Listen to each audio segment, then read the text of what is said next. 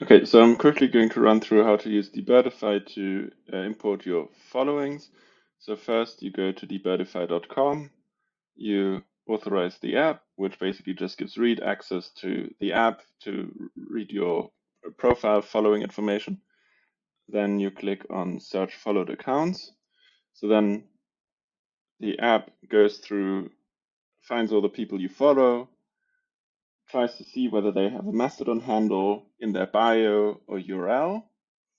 And so in my case, for example, of the 4,290 people I follow, it found 520 accounts spread over 111 instances. So this stuff is not actually important here. We can skip that.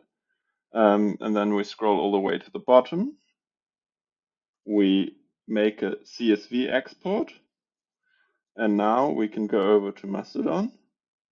Simply go to Preferences, Import and Export, Import, Following List, Merge. All the defaults are good. I choose my import list, I upload, and that's it.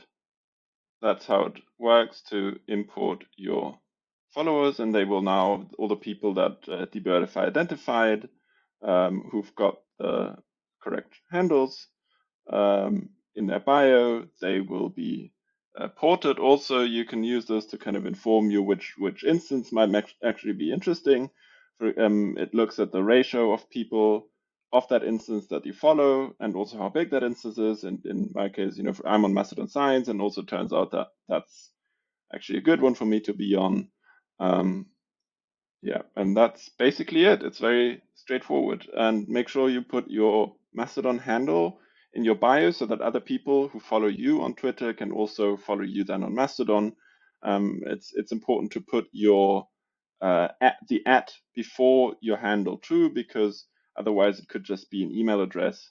So to be safe, just put in my case at Cornelius Roemer at um, Mastodon Science, and that works. And you can also do this for lists.